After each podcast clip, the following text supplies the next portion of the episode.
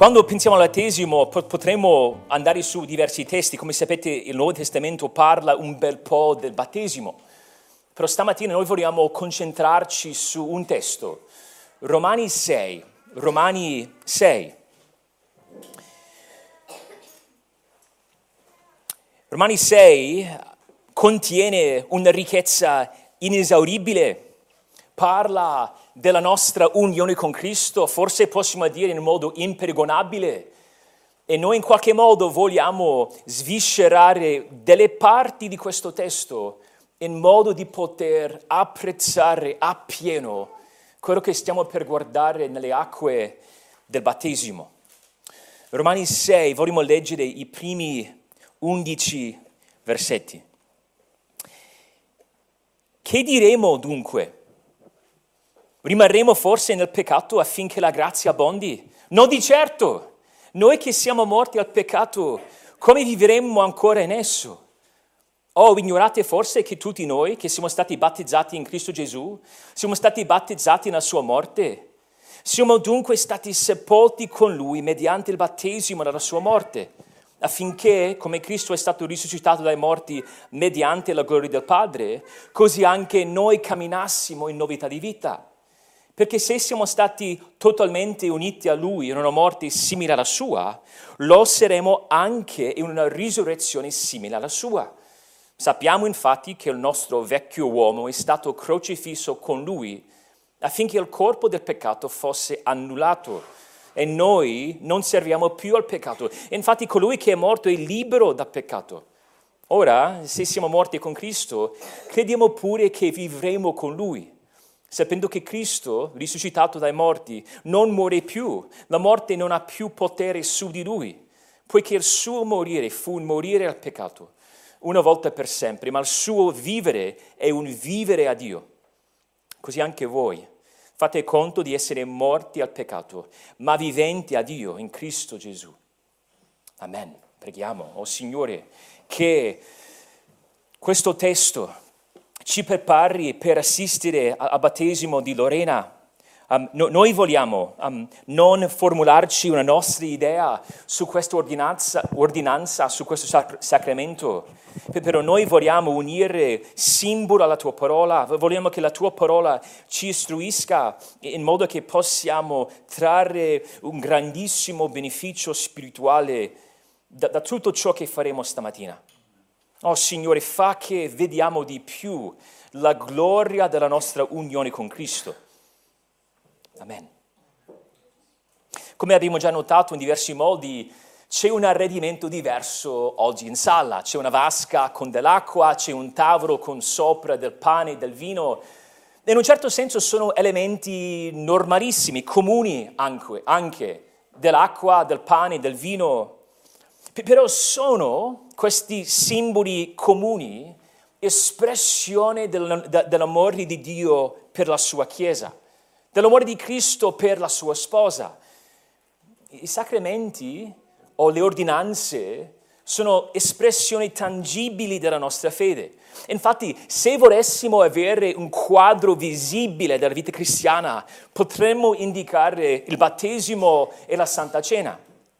Il battesimo raffigura la conversione. È un'immagine, un quadro di come un peccatore entra in unione con Cristo. E la mensa del Signore raffigura la crescita. Cosa significa crescere in Cristo? Vivere sempre di più alla luce della nostra unione con Cristo.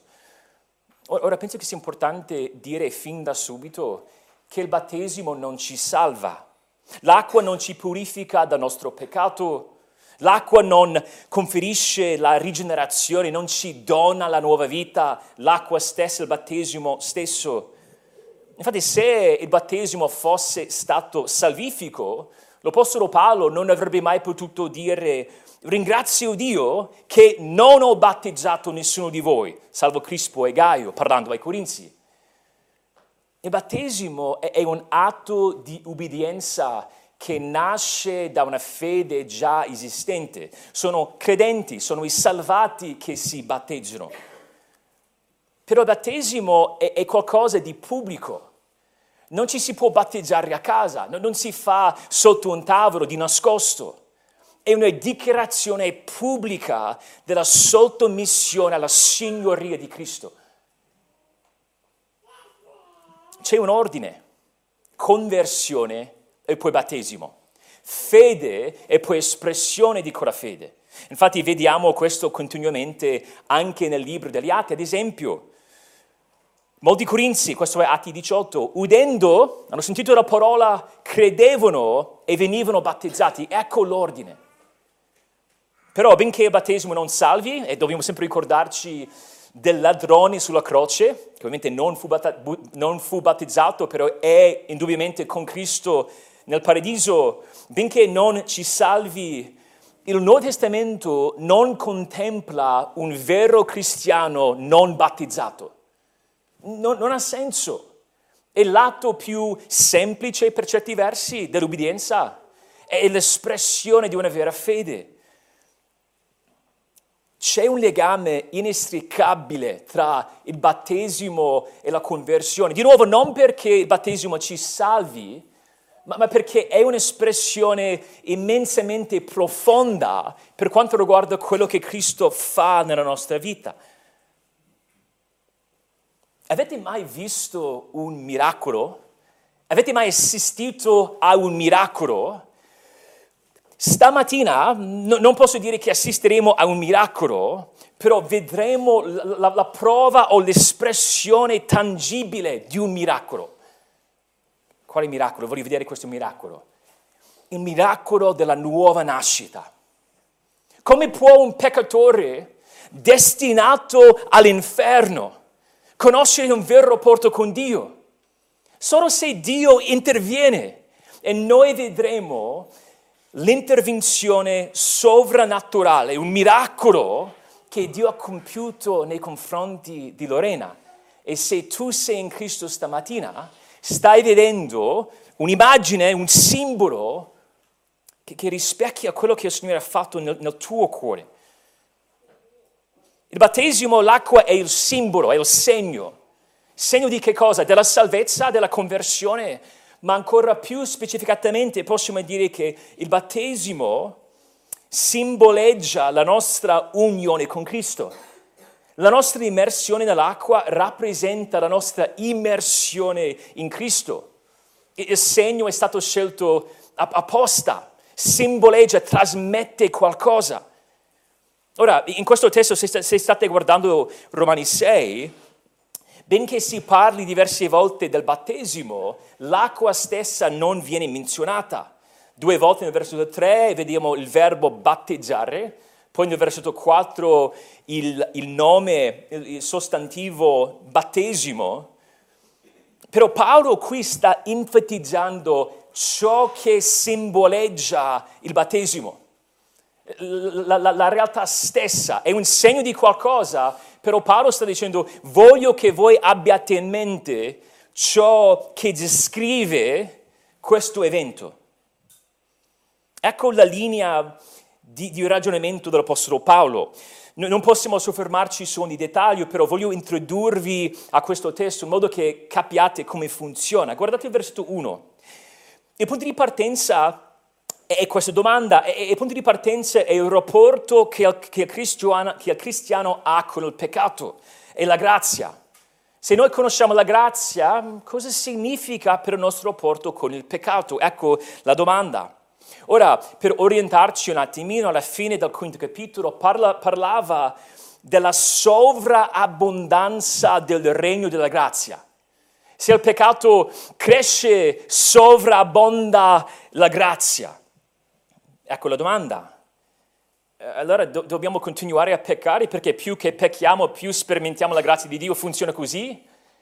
La grazia è una scusa per peccare ancora di più, perché se pecco di più ricevo più grazia, funziona così. Ecco il cristianesimo, possiamo spiegarlo così. Paolo dice no di certo. La grazia non è una scusa per continuare nei propri peccati, anzi proprio il contrario. E allora c'è una domanda sottointesa. In che modo la grazia dovrebbe cambiare il nostro rapporto con il peccato? se abbiamo sperimentato la grazia, cosa significa praticamente e attualmente per il mio rapporto con il peccato? ecco l'idea. Paolo risponde in modo molto sintetico nel versetto 2, noi che siamo morti al peccato, come vivremmo ancora in esso? In altre parole, chi è morto al peccato non può vivere nel peccato. E poi Paolo sviluppa questa sua risposta. Dice questo, il credente non può vivere nel peccato perché, perché è morto al peccato, già vediamo quello nel versetto 2, e poi dice il credente non può vivere nel peccato perché è morto al peccato ed è morto al peccato perché è unito a Cristo. Ecco la fonte da, da cui possiamo avere questi benefici. Quindi funziona così, al centro del nostro testo c'è ciò che simboleggia il battesimo, la nostra unione con Cristo, immersione in Cristo. Però parla non semplicemente del fatto stesso, della realtà in sé, parla pure dei suoi benefici. La nostra unione con Cristo viene descritta nei versetti 3 a 5 e poi sottolinea l'Apostolo Paolo due, sue, due suoi benefici. La morte al peccato, più o meno nei versetti 6 a 7, e la vita a Dio. Se siamo uniti a Cristo, siamo morti al peccato. Se siamo uniti a Cristo, viviamo a Dio. Allora possiamo dire, avvicinandoci al testo, che il battesimo raffigura tre benedizioni. Di nuovo c'è la fonte e poi i benefici, però possiamo parlare di tre benedizioni. Unione con Cristo, libertà dal peccato e novità di vita.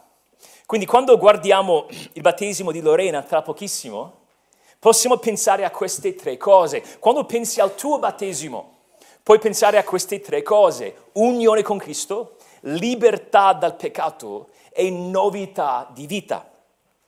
Innanzitutto, il battesimo è immagine della nostra unione con Cristo. Pensate alla scena a cui assisteremo tra poco. Lorena non intingerà un dito nell'acqua, non sonderà l'acqua per vedere co- co- come sta, lei verrà immersa nell'acqua.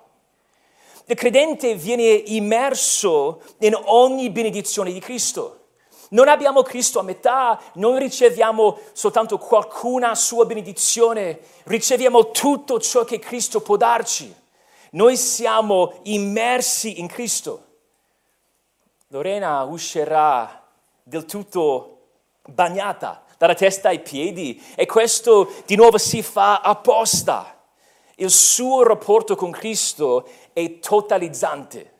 Cosa significa seguire Cristo? Rinunciare a chi sei, morire a chi sei e dare la tua vita a Lui. Quando qualcuno si battezza, questo atto di ubbidienza, cosa, cosa sta facendo? Sta dicendo, io con corpo e anima, sia in vita che in morte, non sono mio, non sono mio, non appartengo a me stesso, appartengo a un altro. Paolo argomenta così, se guardate il versetto 3. Essere battezzati in Cristo comporta l'essere battezzati nella sua morte. Di nuovo c'è un legame tra unione e benefici. Poi nei versetti 4 e 5 vediamo che in realtà possiamo anche parlare di un essere sepolti con Cristo. E la sua sepoltura nella Bibbia, il seppellimento di Cristo è sempre un'affermazione e una conferma della verità della sua morte. È stata una morte finta, fingeva di essere crocifisso, cioè, cioè morto davvero? No, di certo. Era sepolto, era nella tomba, nel sepolcro. È stato morto veramente e noi siamo stati morti con lui, noi siamo morti con lui. E poi vediamo già nel versetto 5 che c'è questo legame. Unione con Cristo significa unione nella sua morte, unione nella sua morte significa unione alla sua risurrezione.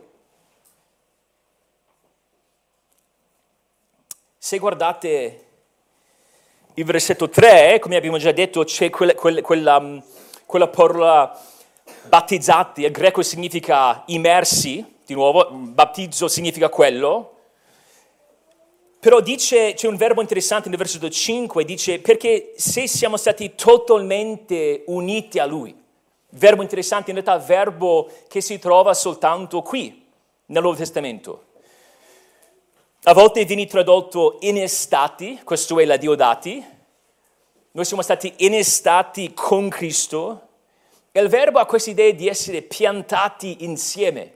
Difficile capire precisamente l'idea dietro, il concetto dietro il termine, però senza dubbio sottolinea un'unione inseparabile, però magari possiamo immaginare due alberi piantati insieme e quando crescono si intrecciano. Ecco forse un po' l'idea.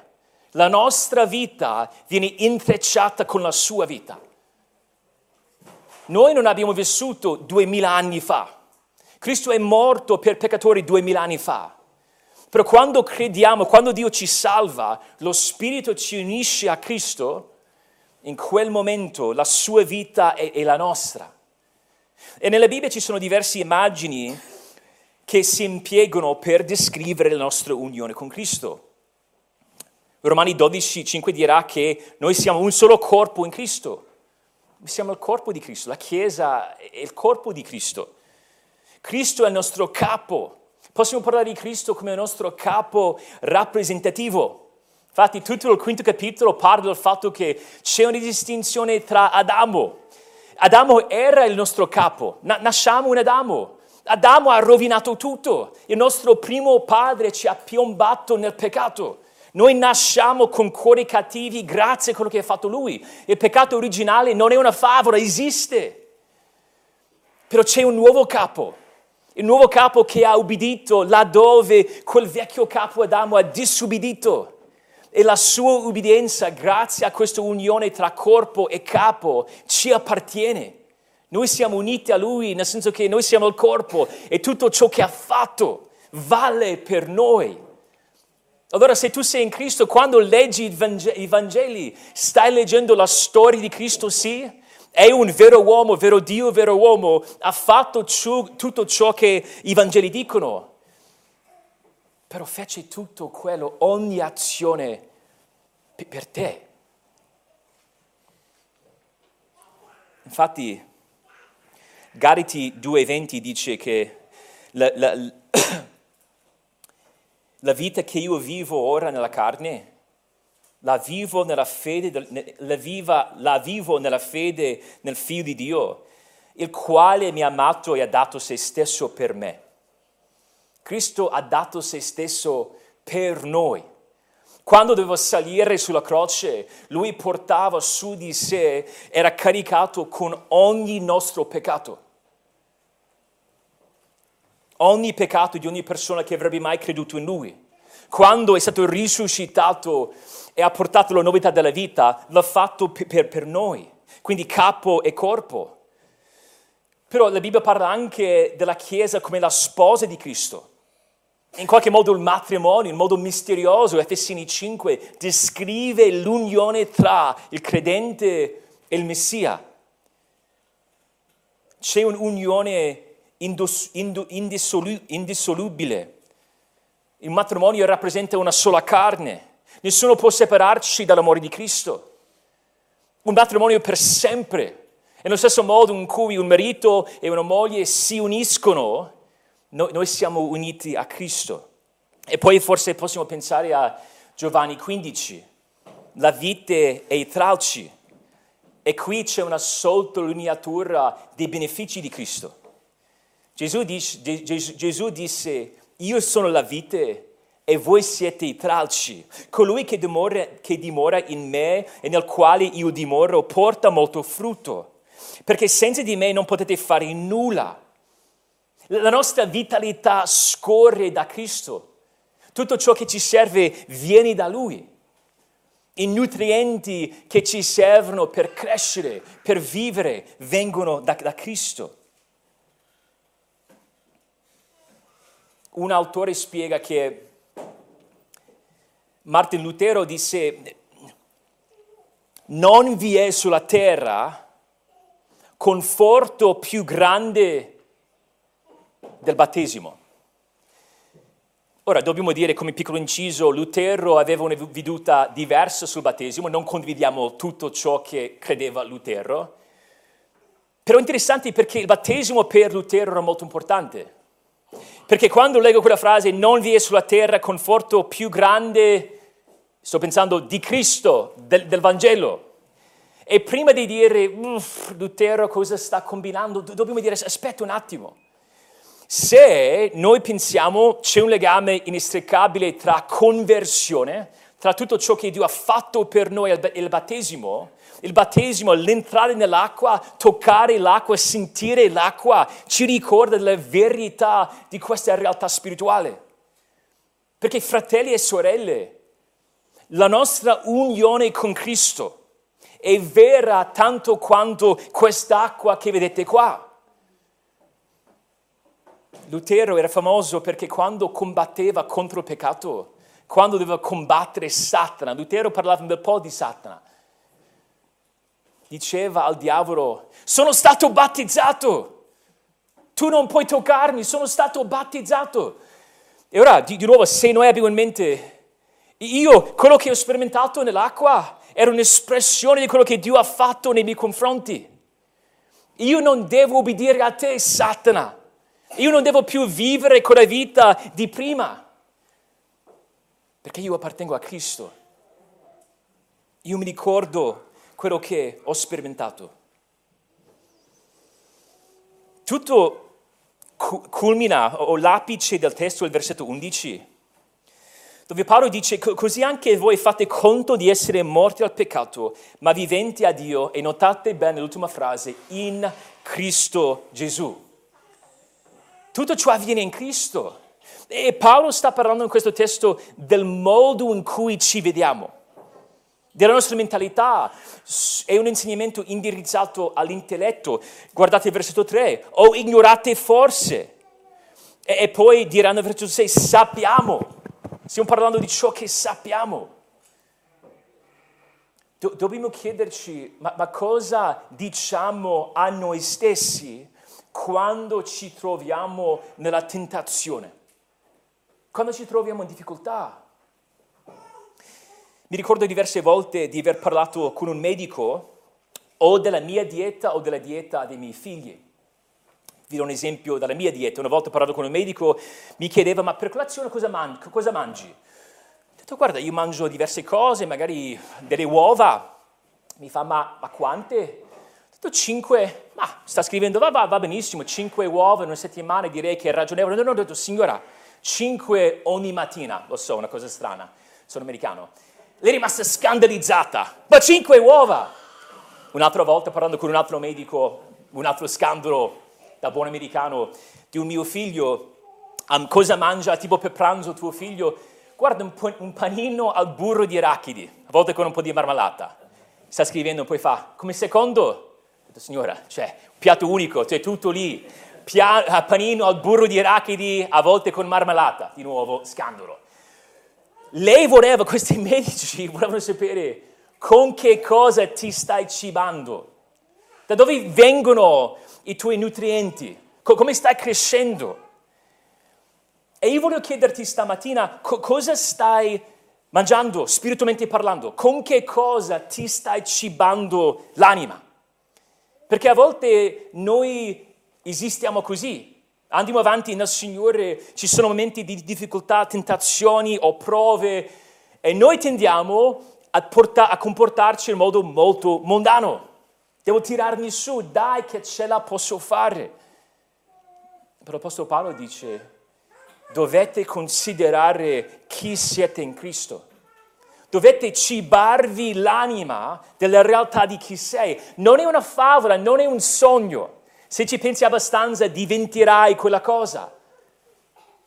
È un ricordarti di chi sei. Abbiamo detto che il battesimo raffigura l'unione con Cristo, ma raffigura pure due benefici. Il primo è la libertà dal peccato. Simboleggia anche la libertà dal peccato. E se vogliamo apprezzare Romani 6, dobbiamo ricordarci che Paolo, prima di parlarci della buona notizia, ha un bel po' da dire sulla cattiva notizia. E noi non possiamo apprezzare la bellezza, la luminosità della verità del Vangelo se non guardiamo prima le, le tenebre del nostro peccato. Romani 3 ci descrive così. Chi siamo prima di essere uniti a Cristo? Abbastanza semplice, possiamo guardare Romani 3, guardate il versetto 11. Uh, scusate, guardate, um, sì, il versetto 11. Non c'è nessuno che capisca, non c'è nessuno che cerchi Dio, tutti sono sviati, tutti quanti sono corrotti, non c'è nessuno che pratichi la bontà, non neppure uno. La loro gola è un sepolcro aperto, con le loro lingue hanno tramato frode. Sotto le loro labbra c'è un veleno di serpenti, la loro bocca è piena di maledizione e di amarezza. I loro piedi sono veloci a spargere il sangue. Rovina e calamità sono sul loro cammino e non conoscono la via della pace. Non c'è timore di Dio davanti ai loro occhi. E abbiamo saltato il versetto 10, leggiamolo, non c'è nessun giusto neppure uno. Ecco la condizione nostra prima di conoscere Cristo. Però entrando in unione con Cristo, essendo unite a Cristo per fede, sperimentiamo un nuovo rapporto con il peccato. In altre parole, ecco l'enfasi del testo, il nostro nuovo rapporto con Cristo ribalta il nostro rapporto con il peccato. E possiamo dire che dobbiamo essere salvati dal nostro peccato in almeno due modi. Dobbiamo essere salvati dalla sua punizione, la, la, la pena e dobbiamo essere salvati dalla sua potenza, dalla sua punizione, dalla sua potenza. Um, Dio è un Dio santo, non è un vecchietto nei cieli che dice, ah, avete sbagliato, non mi importa, come un buon nonno che non dice niente quando ci sono problemi. No, no, no, Dio è santo. Dio ama la sua propria santità, agisce per amore del suo nome. E come peccatori imperfetti sappiamo che c'è un abisso che ci separa da Dio. Come possiamo colmare quell'abisso? Come possiamo star bene, essere giusti ai suoi occhi? Dobbiamo essere in Cristo. E se siamo in Cristo non c'è condanna, infatti Romani 8 ci dice proprio quello. Non c'è dunque più nessuna condanna per quelli che sono in Cristo Gesù. Allora in quel senso siamo morti al peccato. Possiamo dire che noi sperimentiamo ogni benedizione in Cristo, noi siamo, questo è Romani 3, 4, siamo giustificati in Cristo e essendo giustificati in Cristo non c'è più punizione per i nostri peccati. Um, a volte il battesimo viene collegato con un essere lavati dei nostri peccati, questo è Atti 22. Noi siamo stati lavati, di nuovo, è un simbolo di quello che il Signore ha fatto per noi. Siamo stati lavati in che senso? Perdonati. Però abbiamo detto che ci sono due problemi. C'è la punizione, in Cristo non c'è più punizione perché è stato Lui punito a posto nostro. Però poi c'è il problema della potenza del peccato, della sua signoria, del fatto che il peccato ci domina, ci distrugge la vita, ci porta a ferire coloro che amiamo di più.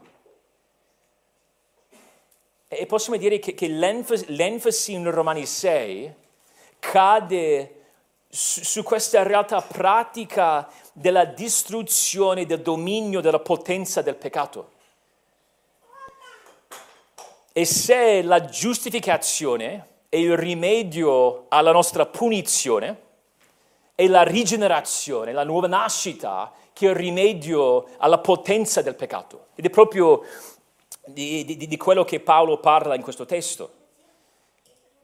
Di nuovo c'è un legame tra noi e Cristo, abbiamo già visto se siamo stati battezzati in Cristo, siamo stati battezzati nella sua morte, però c'è pure una sepoltura, nel versetto 4, il battesimo è una sepoltura, e segnala non meramente un cambiamento, ma, ma, ma una morte. Un una morte a, a chi eravamo, alla nostra vecchia vita, alle cose che amavamo. Andiamo sotto l'acqua perché Cristo fu seppellito e il suo seppellimento era la conferma della realtà della sua morte. Il versetto 10 ci dice che Cristo morì una volta per sempre e noi ci battezziamo una, una volta per sempre. C'è una vera conversione e poi un solo battesimo. E se guardate i versetti 6 e 7, c'è una descrizione della natura della, della, della, della nostra morte al peccato. C'è una crocifissione. Vecchio uomo, chi è il vecchio uomo? Chi eravamo in Adamo? Di nuovo dobbiamo avere in mente al capitolo 5. Tutta quella vita sotto il dominio di Adamo, de, de, de, del peccato. Quell'uomo, quell'identità è stata crocifissa. C'è questa immagine violenta. C'è pure nel versetto 6 un annullamento del corpo del peccato, la sua potenza. E vediamo che si parla di potere perché alla fine di quel versetto stiamo dicendo che noi non siamo più schia- servi o schiavi, non serviamo più al peccato. C'è, c'è la fine, pone fine della nostra schiavitù. Eravamo schiavi del peccato, non potevamo non peccare.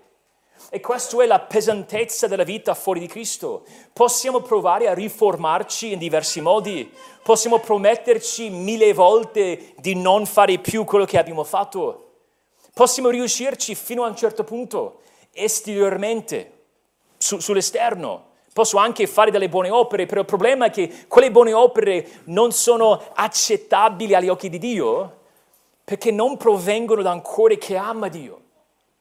È qualcosa che Dio deve darmi. Pure le nostre buone opere cosiddette erano tinte del nostro egocentrismo.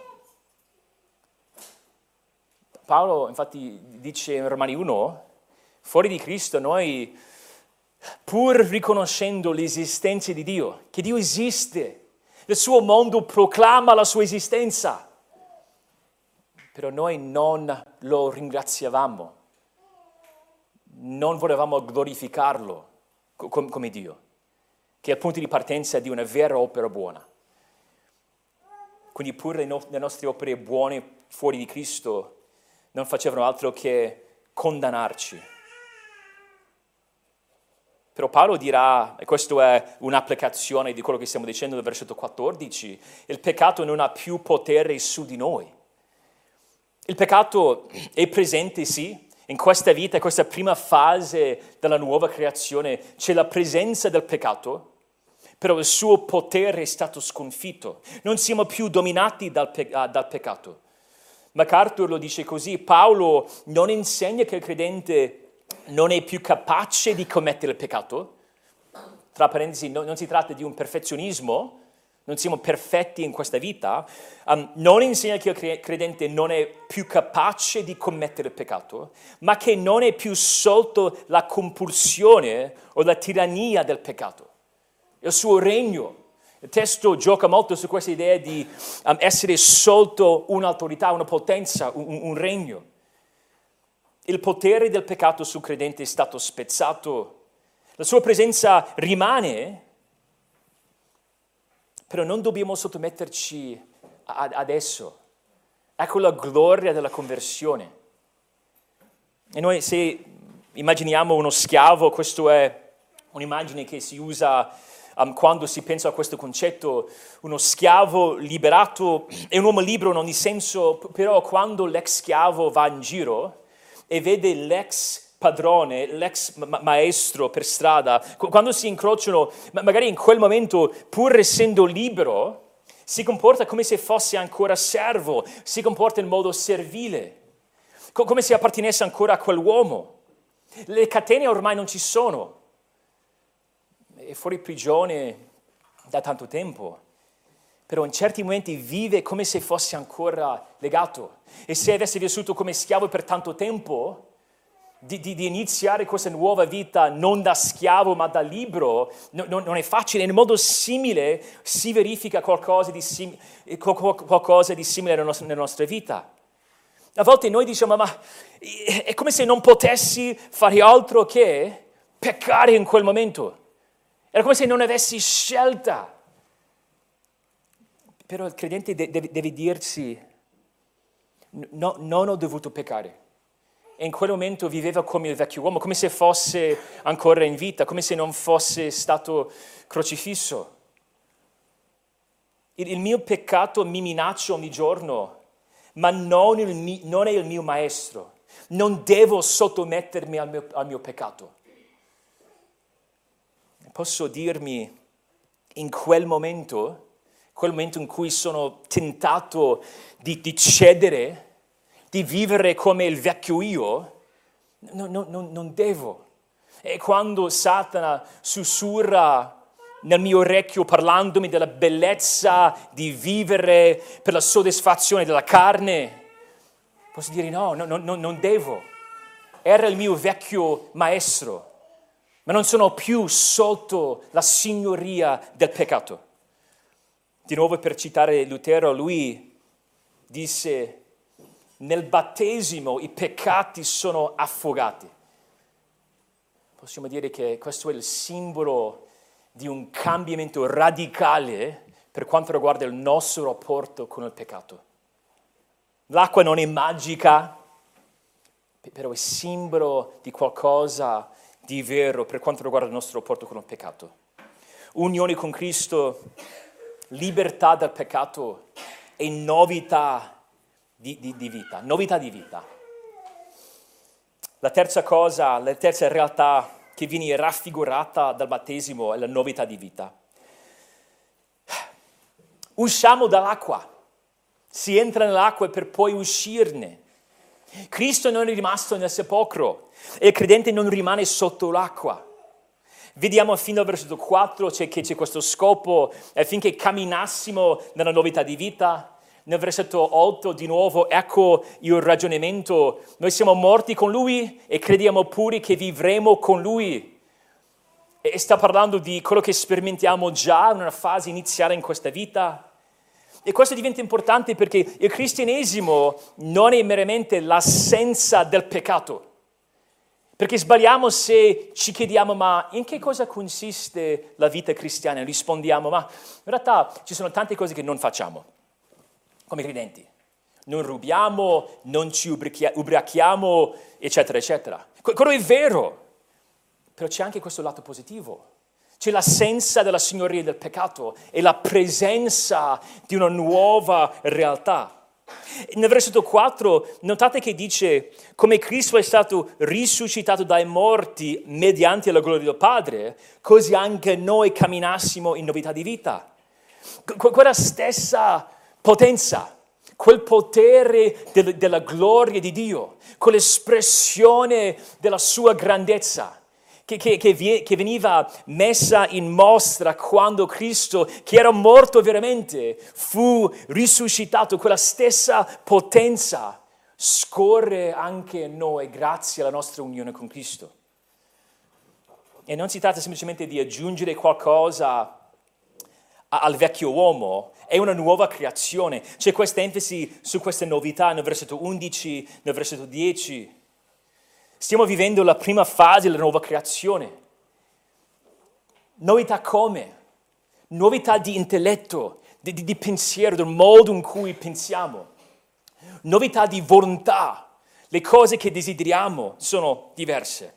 E tutto ciò si concretizza in una condotta rinnovata non, non diciamo eravamo schiavi del peccato, ora viviamo per noi stessi. No, no, no, siamo schiavi, Romani 6, 18, della giustizia. E, e la nostra nuova vita che viene raffigurata da, da, dall'uscire dall'acqua, una vita davanti a Dio. Se guardate il versetto 11, dobbiamo considerarci viventi a, a Dio. È una vita vissuta corondeo, cioè in presenza o davanti, o davanti al volto di Dio. la nostra preoccupazione più grande non è più quello che noi pensiamo di noi stessi, quello che gli altri pensano di noi. No, noi vogliamo concentrarci su quello che Dio pensa a noi o di noi. È interessante perché c'è questa progressione dal versetto 10 al versetto 11, parlando di Cristo, il suo vivere dopo la risurrezione è un vivere a Dio. Poi dice, noi dobbiamo considerarci viventi a, a Dio. In altre parole, noi dobbiamo vivere come Cristo. Di nuovo dobbiamo leggere i Vangeli, dobbiamo vedere il suo rapporto con il Padre. Cos'è la vera vita? È la vita vissuta in sottomissione al Padre. Cristo era l'uomo più gioioso che abbia mai vissuto su questa terra e dipendeva continuamente nella preghiera dal Padre. Cristo, più di ogni altro uomo, era guidato dallo Spirito. Ecco la vita che noi vogliamo vivere. E quando noi facciamo fatica a pregare come dovremmo, quando ci sentiamo lontani da, da, dal Signore, quando ci stanchiamo nella battaglia contro il peccato, dobbiamo ricordare l'ultima cosa che il battesimo rappresenta, la novità. Noi possiamo vivere questa vita piena di, di novità conformandoci alla vita di Cristo. Se pensiamo al matrimonio, la fede nuziale è un simbolo dell'unione matrimoniale. Per, la differenza tra la fede e il battesimo è che il Signore ci ha comandato di fare il battesimo. È un comando. E quando noi facciamo questa attività, noi stiamo dicendo, noi non avremmo mai potuto salvarci. Facciamo come Dio ci, ci dice di fare, come atto di, di obbedienza, perché la salvezza appartiene al Signore. Stamattina non assisteremo a un miracolo, però assisteremo al simbolo di un miracolo già avvenuto. Lorena, come ogni vero credente, è stata strappata dal fuoco, liberata dal, dal potere delle tenebre, tolta dalla via che conduce alla perdizione. E vedremo il segno di questo miracolo tra poco. Preghiamo. Oh Signore, ti ringraziamo per la tua parola. Oh, fa che noi possiamo capire sempre di più la gloria della conversione che ha come punti di partenza la nostra unione con Cristo. E preghiamo tutto ciò nel suo santo nome. Amen.